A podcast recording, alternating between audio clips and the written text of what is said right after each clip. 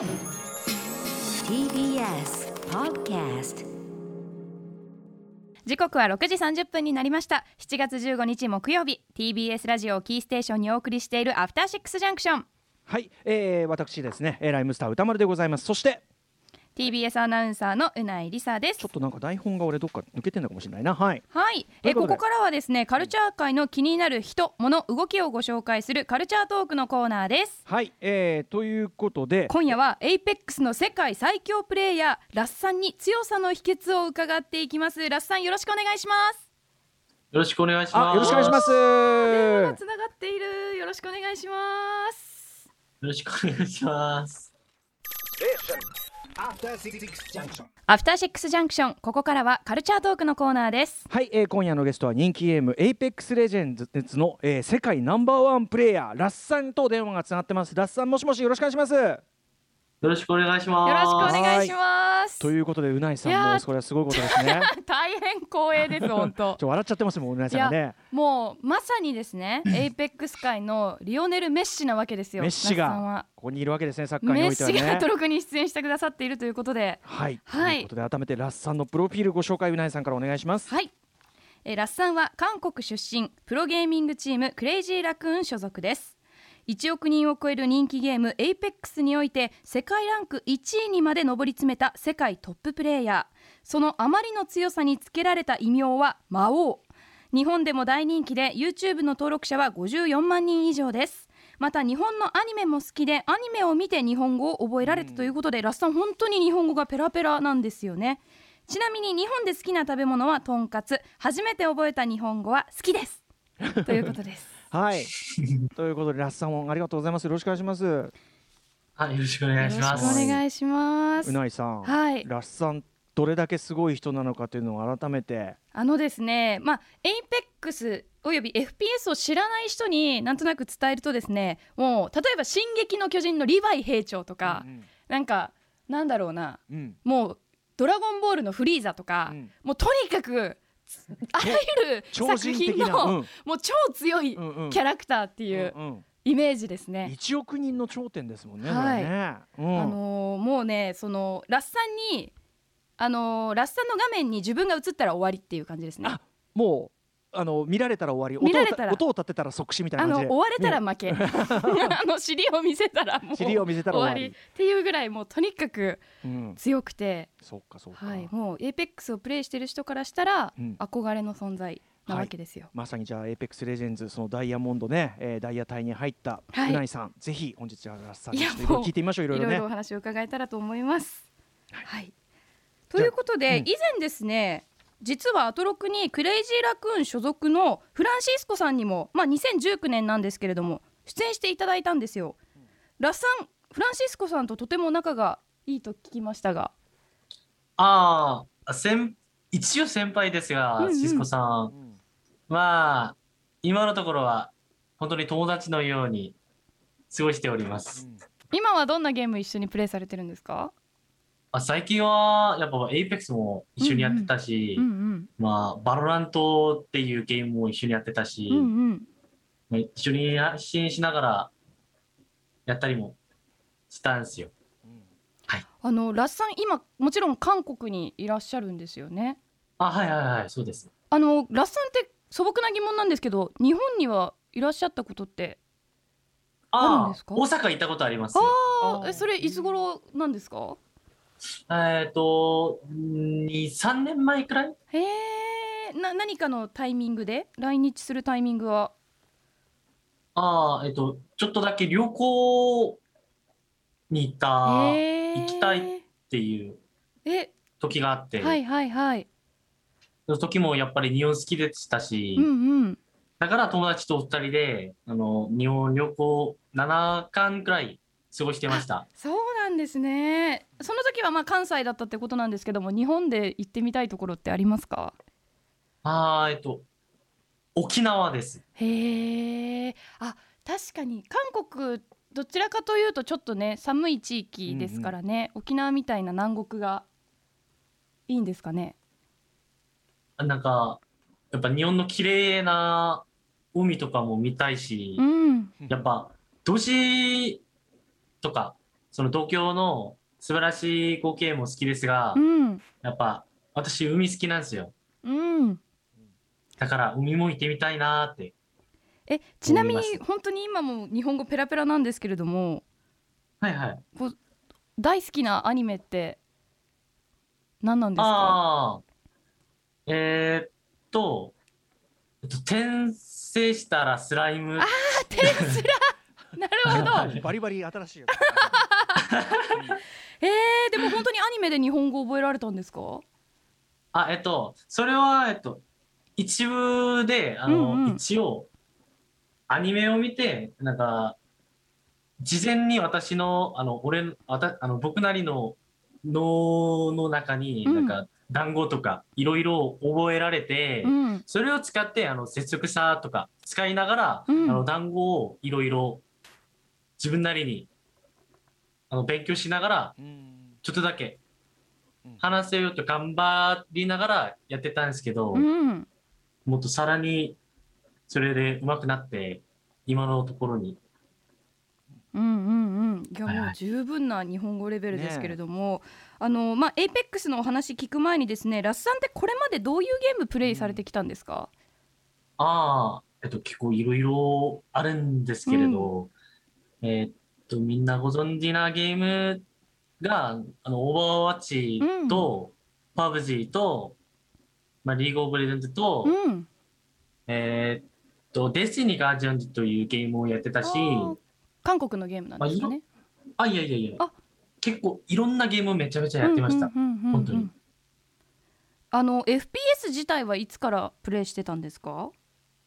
小学生からです。え小学生から？ーうんその日本のゲーム文化と韓国のゲーム文化って全くちょっと異なるところがあると思うんですけどラスさんってどういう環境でゲームされてきたんですか？ああ、えっと、PC ルームって知ってますか？もしかして。P PC ロム？PC ルーム。はい、はい。ルーム？はい、なんか、ネットカフェみたいな、感じですかね。はい、ネットカフェ、はい、はい、ネットカフェです。あ PC やっぱりルームそうなんだ PC ルームって言うんですねうん韓国では。はい。韓国は、本当にネットルームが本当に多いんうですよ。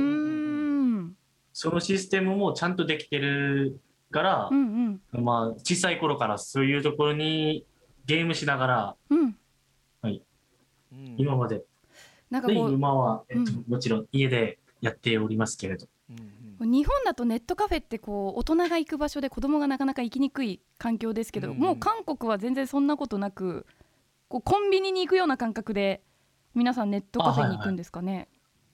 子供の、あの、天国です。あうなんだそうなんだあじゃあなんかゲームセンターみたいな感覚なんですかね日本でいうところのもうネットカフェが。そういう感じかもしれません。ああーやっぱり全然違いますねね。えうんうんなんかこう日本と今、まあ、ラスさんクレイジーラクーンに所属して日本でこう活動されしてくださってますけれどもなんか韓国と日本のこのゲーム文化とか配信文化で違うところってありますか？ああ、えっと、これは本当に私個人的な考えですけれど、うん。私が韓国語で話配信したところは、あの、うんうん。やっぱちょっとコメントがうん。私がうまいところしか、うまい画面あー。映らなかった時以外は結構コメントないんですよ。あーなるほど。もう名詞なんかでこうにいいシーンだはいはい。けリアクションがあって、普で日段はあんまり本の皆さんは、あの僕の配信見て、うん。小さなことより喜んでくれてるし、あー。本当にそういうところからあの日本のそんそういう文化はあの本当に僕的に感謝してるし好きであの愛してます。あそうなんだ。意外。日本よりこうネット文化って韓国の方が進んでるイメージですけれども、そういうなんか細かいコメントとかのリアクションってやっぱりニコニコ動画なのかな日本だと。そういう文化が成熟したのは、うん。こうなんですかね。配信者と視聴者のコミュニティが日本の方がよりうん。成熟してるっていうところがあるんですかね。それが楽しいとはいはい楽しいです。ええラッサンで配信中なんて言われたら一番嬉しいですか、うん。あ今日も楽しかったです。なるほど。ちゃんとね今日楽しかったですってね、うんえストリーマーとしてじゃあ逆にこれ言われるといつも気になるなみたいなコメントってありますか？ああ、そういうのは結構ないんですが、あの、うんうん。えっと、牛になんか チェットがなくなった、あの、チェットがちょっと出ない時あーチャットが流れない時にちょっと不安をそ感じる。れちょっと気になります。じゃあラッサンのファンは皆さんもうチャットを埋め尽くし 埋め尽くしましょう これからも。はい。あと日本の、まあ、ストリーマーとももちろん CR カップもいつも出場されてますし積極的に交流されてると思うんですけど日本でこう印象に残っているプレイヤーってどなたかいますか？あ、ストリーマーじゃなくて、あの、プレイヤーですか？あもうストリーマーでもプレイヤーでも。ああ、えーっと、最近は、えっと、ボドカさんとか、クジラ、クジラとか、クジャうんうんうん。クジッチ。最近一緒に遊んでるメンバー。はいはいはい。が本当に、もうそのでも CR カップって今月に1回こう行われていてもう2ヶ月に1回か、2ヶ月に1回行われていてもうとにかくこう早いスパンでいろんな方と交流することになってますけどもどうですか？そういうなんか日本のこの今のゲーム文化っていうのは。いや、あの、やっぱ、毎晩シアルカップやるたびに、すごく、みんな興味持ってくださって、なんかさっきの大会だった時も20万人くらい、見てたし。ね。同時接続すごかったですよね。みんなやっぱ、いろんな人たちが集まって、うん。練習して力を合わせて、うん。その結果を大会戦見せることでみんなそれを見て、本当に喜んでうれあの楽しんでるんじゃないかなとうんうんうん。自分なりに思っております。あのただその大会とかもある中で CR カップもあって結構疲れませんか？その CR カップももちろん顔合わせとかいろ練習とかいろんなところでこうと大会当日だけじゃなくてずっとやってくるわけですけどもどうですか、ああ、いやー、疲れないっていうのは嘘ですし、うんうん。もちろん疲れますけど、それやっぱそれで私、まあ、僕が努努力して、うんいい結果とか残したらそれで全部癒されるっていう感じがあって、うん。全力で努力できます。うん。あの APEX もちろんもう CR カップの同説を見ても人気があるように今プレイヤーが1億人を超えてとにかく大人気ですけども APEX の魅力ってラッサンから見てどういうところにあると思いますか？あーやっぱ他のゲームとは違うゲームの速さ、ですね。うん。速さ。うん。確かに、スピード感、うん、うんうん。キャラそういうクターものがやっぱ、確かに移動速度とか、こうシームレスなところっていうのは確かに一番スピーディーかもしれないですね。他の FPS と比べても。はいはいはい。はいはい。そういうとこベろが。テルロうんヤルなんです。うんうんうんうん。うん。なるほどなるほど。見ていてまあ展開も面白いですしねはいはいはいはい。うんうんうんうんあと APEX ってやっぱりこうプレイしていなくてもこう凄さが分かるというかあ多あ分その、ね。ラッサンの配信を見てくださってる人の中にも APEX 自体やっていないけどもそれでもこうゲーム性の分かりやすさっていうところもありますかね？ああ、やっぱ、そういうところは結構あると思いますうん。うんうん実際にいますか？そのファンの方の中に。あそういうのはやっうんぱ把握づらいんですけれど、うん。うんあそうですよね、うんうんうん。はい、自分なりには、なんかゲームするとき、無駄な動きがなくて、見に、見る人が、あの、いや、このプレイリストよりかっこいいなと思われるっていうところがあると思います、自分なりに。うんうんうんラッサンの理想のプレイスタイルってどういうところですか？ああ、えー、なんかどんなプレイを見せたいなとか。あ、やっぱ、スタイリッシおー。な感がありますね。えいやでも本当にそのラスさんってあの仲間が仲間2人がダウンしても相手が3人ふいても1人で3人やっつけてくれちゃうというかこ見てても怖くないんですよねその状況になっても。多分やるなみたいな。へそして見事3人をなぎ倒していくんですよ。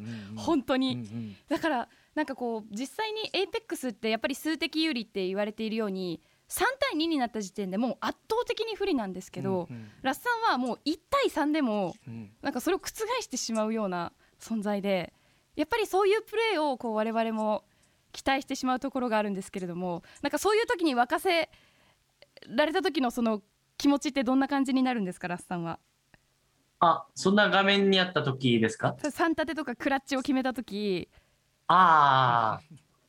あ。いやー、やっぱり、ちょっと慣れまして。あ慣れちゃった。慣れちゃった、はい。慣れちゃった。うん。もうもう本当に、シーンが多すぎてそういういや、これは信じられないかもしれないけど、はい。始める前に、その3対1を始める前に、はい。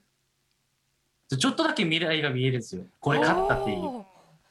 なるほど。だから別に驚かないってニいう感じ。ュータイプで。すねこれは、うん。あつまりそのさ向こうが3人いても大体その3人がどう動くかっていうのはもうなんとなく今までの経験値で想定できるからどう倒せばいいかみたいなところまでもこう推測できちゃうってことなんですかね？はいはいはい。うんはへーあやっぱりやっぱり画面に映っちゃダメだわラスさんの。ちょっと僕からもいいですか？一個だけダマさんお願いします。今聞いてて思ったんですけど、うんうんそのラッサンはそのレベルのプレイのそのクオリティというのを保つために何か他の人がしていない特別なうんうんうん訓練とか、何か特別なことをしてるみたいなことあるんですか？